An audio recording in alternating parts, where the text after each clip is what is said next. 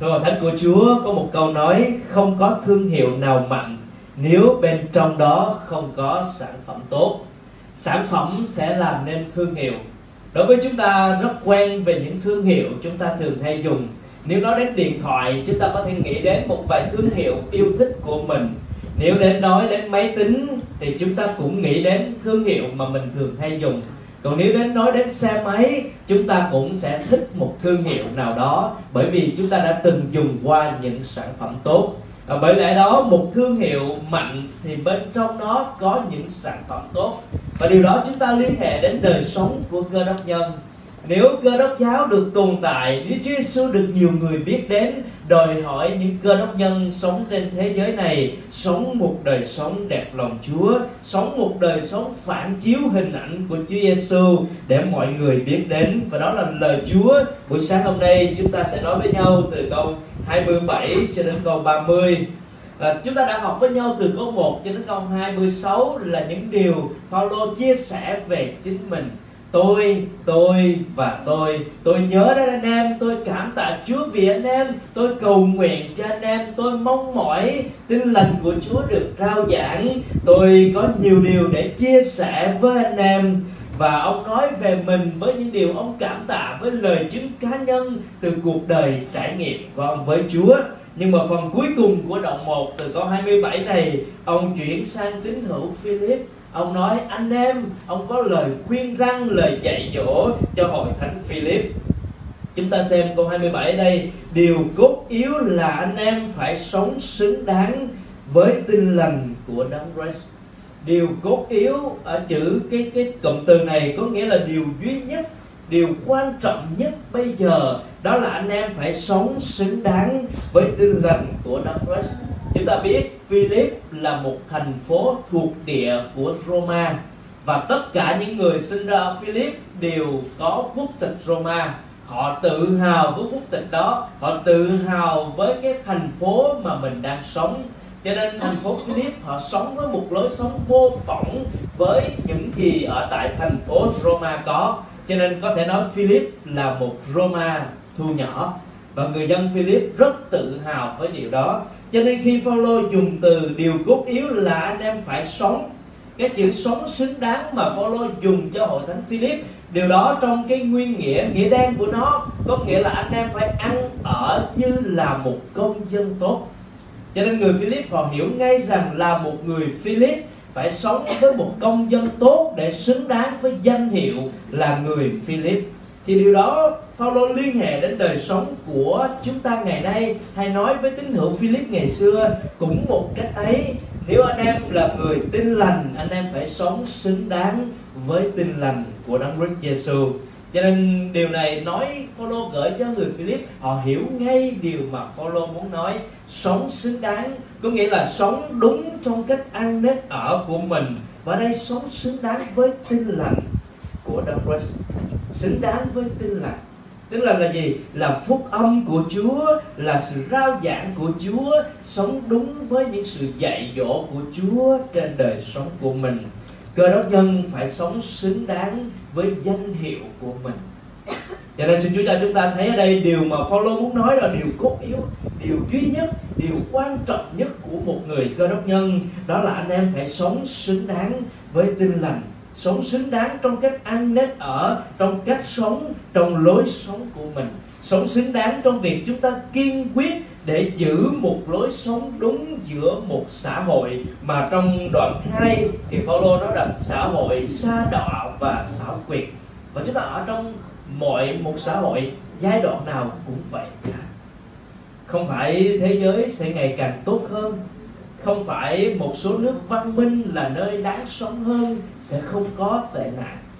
Nhưng mà tất cả mỗi một nơi mà thế giới này đang có mặt, đang sống mỗi một giai đoạn và Philip nói rằng đó là những thế hệ xảo quyệt và so đọa, vì đó là bản chất của con người. Và trong thế hệ đó thì chúng ta phải sống xứng đáng để bày tỏ đức tin của mình cho những người khác. Paulo nói rằng anh em phải sống xứng đáng với tin lành của Đấng Christ để khi đến thăm anh em, hay lúc vắng mặt, tôi đều nghe về anh em rằng. Phaolô trong câu 26 thì ông nói rằng, tôi tin chắc tôi sẽ đến thăm anh em. Một dịp nào đó không xa, tôi sẽ được ra khỏi phòng, ra khỏi vòng lao lý xiềng xích này. Tôi sẽ đến thăm anh em. Nhưng mà điều quan trọng không phải là tôi có đến được hay không tôi có mặt cũng được, không có mặt cũng không sao. Điều đó không phải là điều quan trọng nhất. Điều quan trọng nhất là mỗi một tín hữu, mỗi một cá nhân anh em phải sống xứng đáng. Nếu Phaolô không đến, hay Phaolô có thể đến được, thì ông nói rằng nếu tôi đến được thăm anh em, hay lúc tôi vắng mặt, điều đó không quan trọng. Điều quan trọng hơn hết mà một cơ đốc nhân phải giữ, đó là sống xứng đáng và cái chữ điều cốt yếu này đó, nó còn có một ý nghĩa khác nữa, đó là dù hoàn cảnh nào xảy ra, dù trong lúc thuận lợi, dù trong lúc khó khăn, dù trong lúc khắc nghiệt của đời sống, dù trong lúc những điều xung quanh mình đang thay đổi, điều cốt yếu thì anh em phải sống xứng đáng với tinh lành của Đấng Christ. Cho nên đó là điều cốt yếu, điều duy nhất, điều còn lại, điều quan trọng của một tín hữu mà chúng ta phải sống. Đó là sống xứng đáng hãy nhớ điều này trong đời sống của mình. Và tiếp theo sau đó thì Paulo nói với chúng ta bốn khía cạnh khác nhau của một đời sống xứng đáng.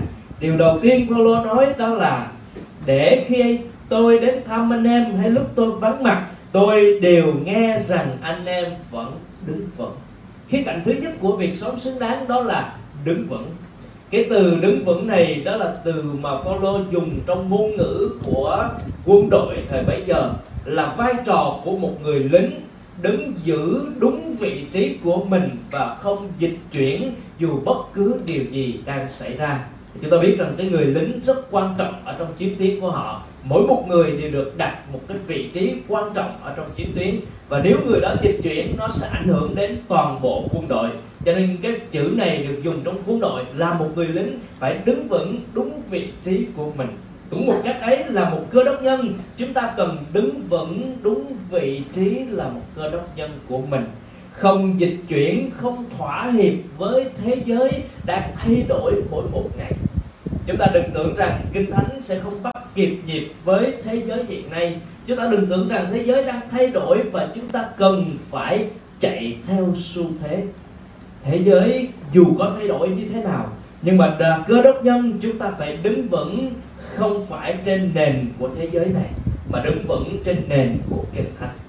Cho nên để chúng ta sống xứng đáng, chúng ta phải kiên quyết đứng giữ vững, đúng, đứng đúng vị trí của mình, không thỏa hiệp với những điều chung quanh cuộc sống của chúng ta đang diễn ra cho nên xin Chúa cho chúng ta đứng vững trên nền tảng phúc âm, đứng vững trên những gì Chúa Giêsu đã dạy dỗ, đứng vững trên những gì lời Chúa đã gieo trồng trong đời sống chúng ta. Sống xứng đáng để vững vàng trước những đạo lý sai lạc. Sống xứng đáng để vững vàng trước những cái sự cám dỗ của thế giới này.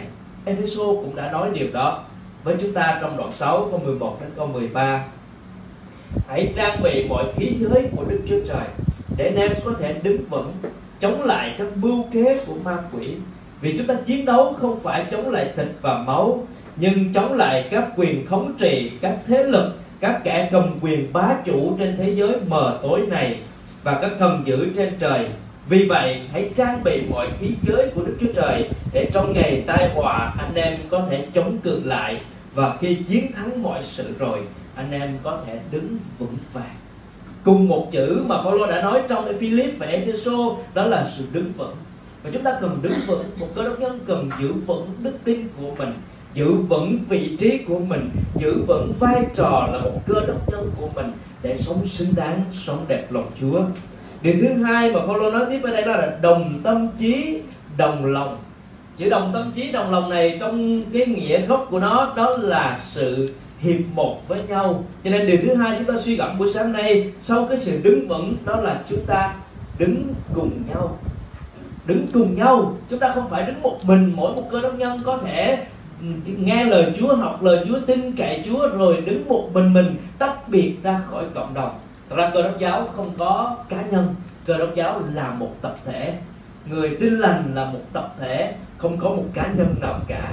Điều đó có nghĩa là chúng ta cần nói về sự nghiệp một.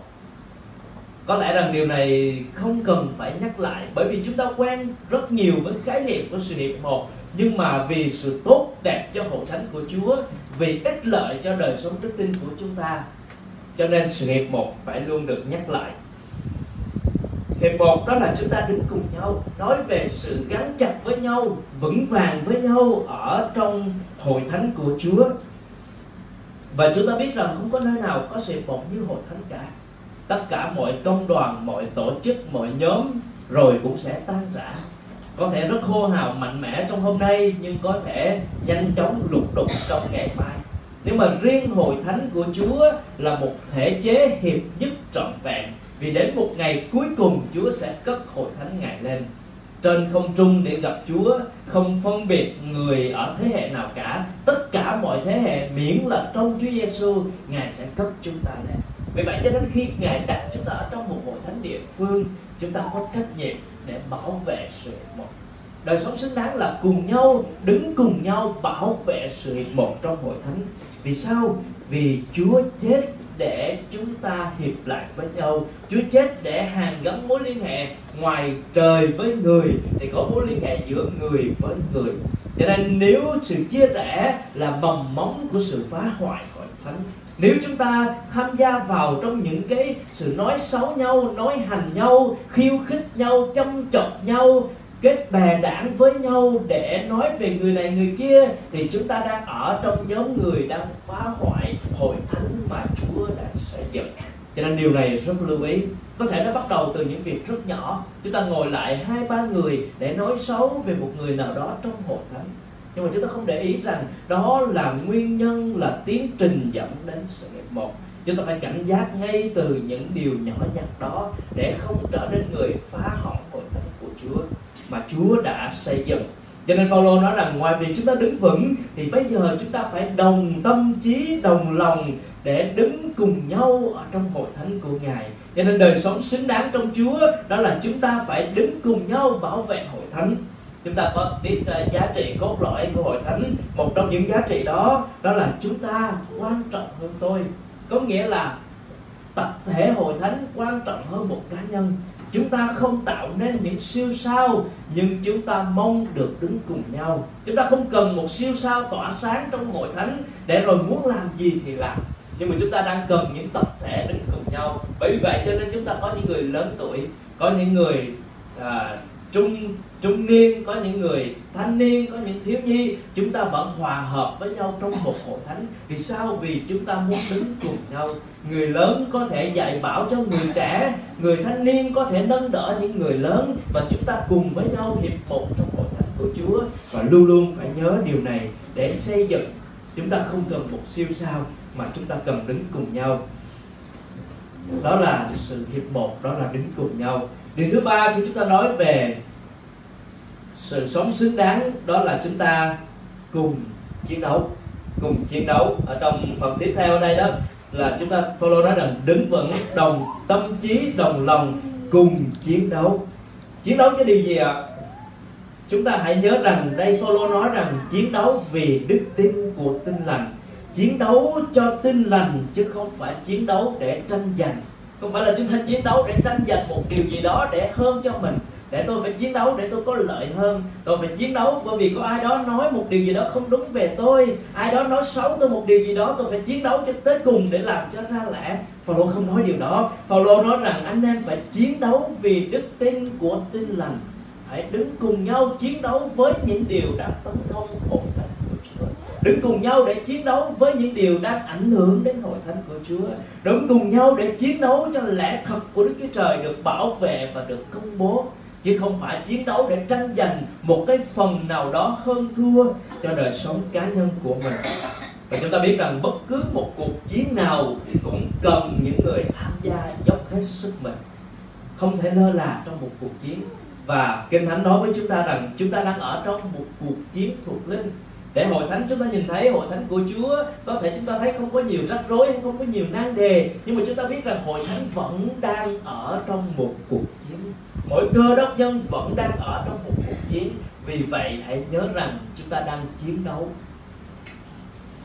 Có một người nói rằng đời sống của một cơ đốc nhân là một chiến trường, chứ không phải là một khu vui chơi không phải mỗi ngày chúng ta cứ thương thả để rồi vui chơi, để rồi thờ ơ trước những gì xung quanh đang diễn ra? Nhưng mà mỗi một ngày chúng ta biết rằng mình đang ở trong cuộc chiến và hội thánh cần chiến đấu vì đức tin để bảo vệ tin lành của Chúa Giêsu và ông nói rằng, và không hề sợ hãi bất cứ điều gì từ những kẻ chống đối. Đó là bằng chứng cho thấy họ bị hủy diệt còn anh em thì được cứu rỗi và điều này đến từ Đức Chúa Trời.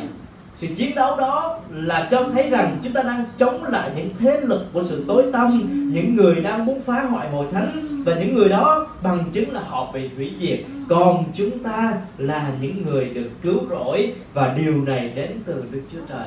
Trong cuộc chiến đó, đến từ Chúa và chúng ta cần đứng với nhau để chiến đấu. Vậy cuối cùng ở trong sự xứng xứng đáng ở đây, đó là cùng chịu khổ chúng ta xem xem câu 29 vì qua đấng Christ anh em được ban ơn, không phải chỉ để tin ngài thôi, mà còn chịu khổ, còn được chịu khổ vì ngài nữa. Bởi anh em đang tham gia cùng một trận chiến mà anh em đã thấy nơi tôi và hiện nay vẫn còn nghe nơi tôi.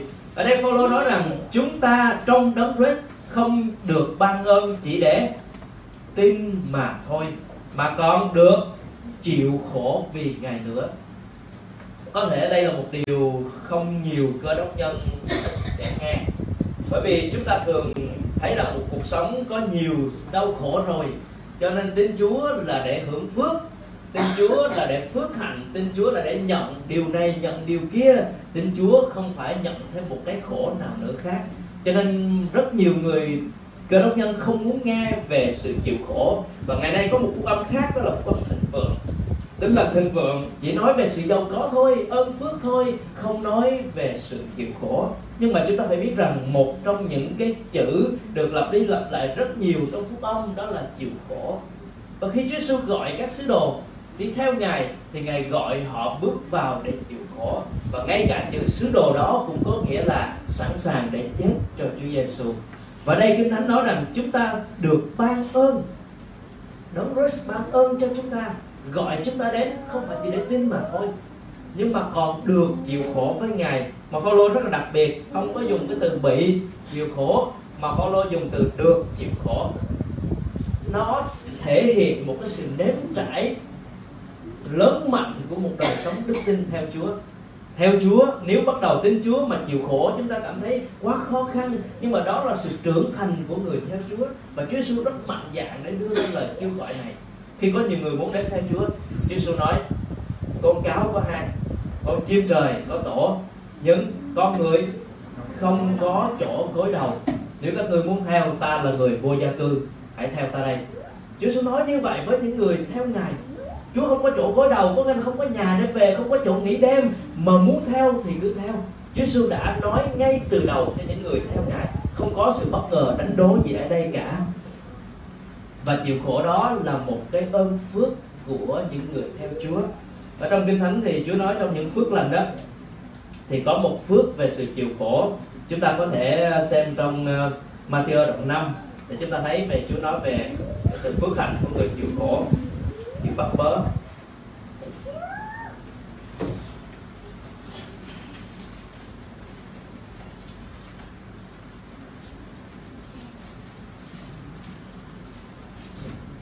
Matthew đầu 5 câu 11 Phước cho các con vì khi vì ta mà các con bị mọi người nhục nhẹ mạ, bắt bớ vu cáo đủ mọi điều xấu. Phước cho các con khi vì ta mà bị, chấm chấm chấm. Khi phước cho chúng ta khi vì Chúa mà chịu khổ, chứ không phải vì mình mà chịu khổ. Vì chính Chúa mà chúng ta chịu khổ. Ở một chỗ khác đó, khi mà các sứ đồ bị bắt bớ và trở về thì họ vui mừng cảm tạ Chúa vì họ được kể là xứng đáng vì đã chịu khổ vì danh Chúa. Ở trong uh, công vụ các sứ đồ nói về điều đó khi họ bị bắt bớ trở về họ nói chúng tôi được kể là xứng đáng vì chịu khổ ở trong danh Chúa. Và chúng ta cũng có một câu kinh thánh khác mà Chúa Giêsu nói rằng hãy nhớ lời ta nói với các con đầy tớ không hơn chủ. Nếu họ bắt bớ ta họ cũng sẽ bắt bớ các con. Chúa Giêsu đã nói điều đó với chúng ta. Sẽ có sự chịu khổ, sẽ có những sự bắt bớ. Và có một người khác thì nói rằng, bạn đừng mong được trọng vọng hay được xem trọng giữa thế gian này, trong khi thế gian này đã từng đóng đinh Chúa Giêsu trong khi cả thế gian phản lại Chúa, đóng đinh Chúa, thì tại sao mình phải tìm kiếm danh vọng, địa vị hay sự tôn trọng từ thế gian này? Chúng ta theo Chúa sẽ cùng chịu khổ, sẽ có những cái chịu khổ khác nhau. Và ngày hôm nay thì sự chịu khổ của chúng ta có phần khác một chút so với các sứ đồ. Sứ đồ họ chịu khổ bằng sự bắt bớ, sự đánh đập, sự tra tấn. Và nếu không từ bỏ đạo Chúa thì họ sẽ trả giá bằng chính mạng sống, bằng chính sự chết của mình. Và các sứ đồ họ đã trải qua giống như vậy. Ngày hôm nay thì vẫn có một số nước họ bị bắt bớ tấn công bằng cả mạng sống. Nhưng mà chúng ta ở trong mọi thế giới ở trong mọi thời đại ở hoàn cảnh nào chúng ta cũng có những sự chịu khổ khác nhau.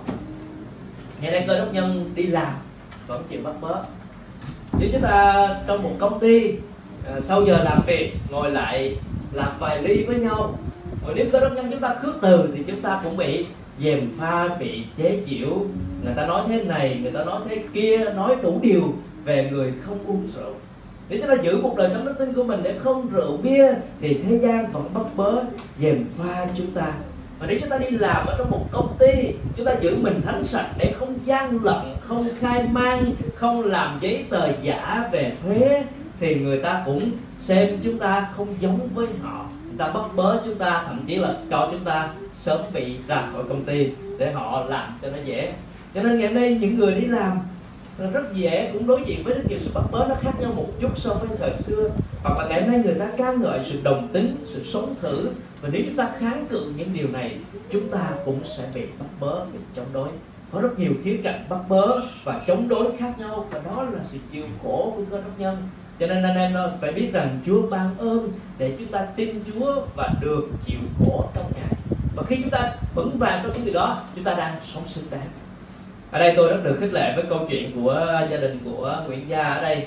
À, tôi à, đã nghe rất nhiều và chú Thiện cũng đã kể lại. À, có một lần tang lễ của bà nội của mấy chị em ở đây thì Thu Thúy và Thu Hồng ở trong tang lễ đó và mọi người đều phải cúi xuống để lạy để thắp nhang.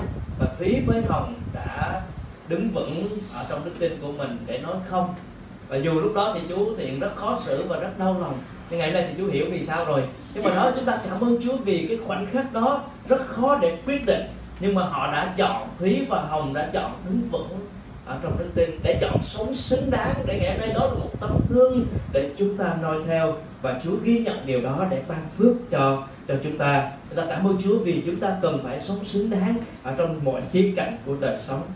À, có một người nói nói như thế này bạn đang viết một sách phúc âm mỗi chương một ngày bằng những gì bạn đang làm và những gì bạn nói.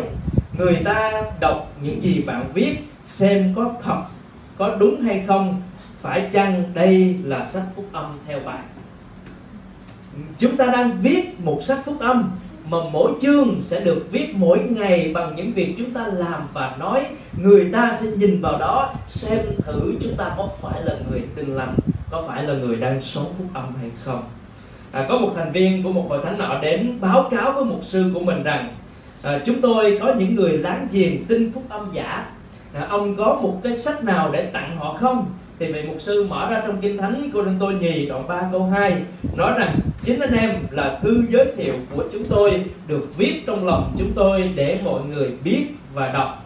Rồi ông nói quyển sách hay nhất trên thế gian này không thể thay thế cho đời sống bạn hãy để cho đấng Christ họ hãy để cho họ thấy đấng Christ trong cách cư xử của bạn và điều đó tạo cho bạn cơ hội để chia sẻ phúc âm về đấng Christ.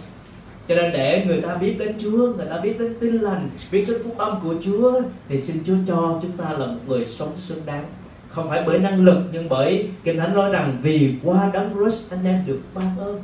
Vì qua đấng Christ, chúng ta được ban ơn không phải bởi sức riêng của mình, nhưng mà ơn của Chúa cho chúng ta tin và sống xứng đáng ở trong ân điển của Chúa.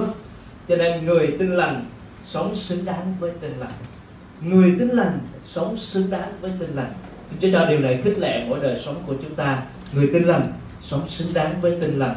Sống xứng đáng qua sự đứng vững trong phúc âm của Chúa dạy dỗ. Chúng ta được dạy như thế nào, hãy sống với điều đó chúng ta được học như thế nào từ lời Chúa, hãy sống với điều đó để hội thánh không bị dèm pha, để cá nhân chúng ta không bị dèm pha.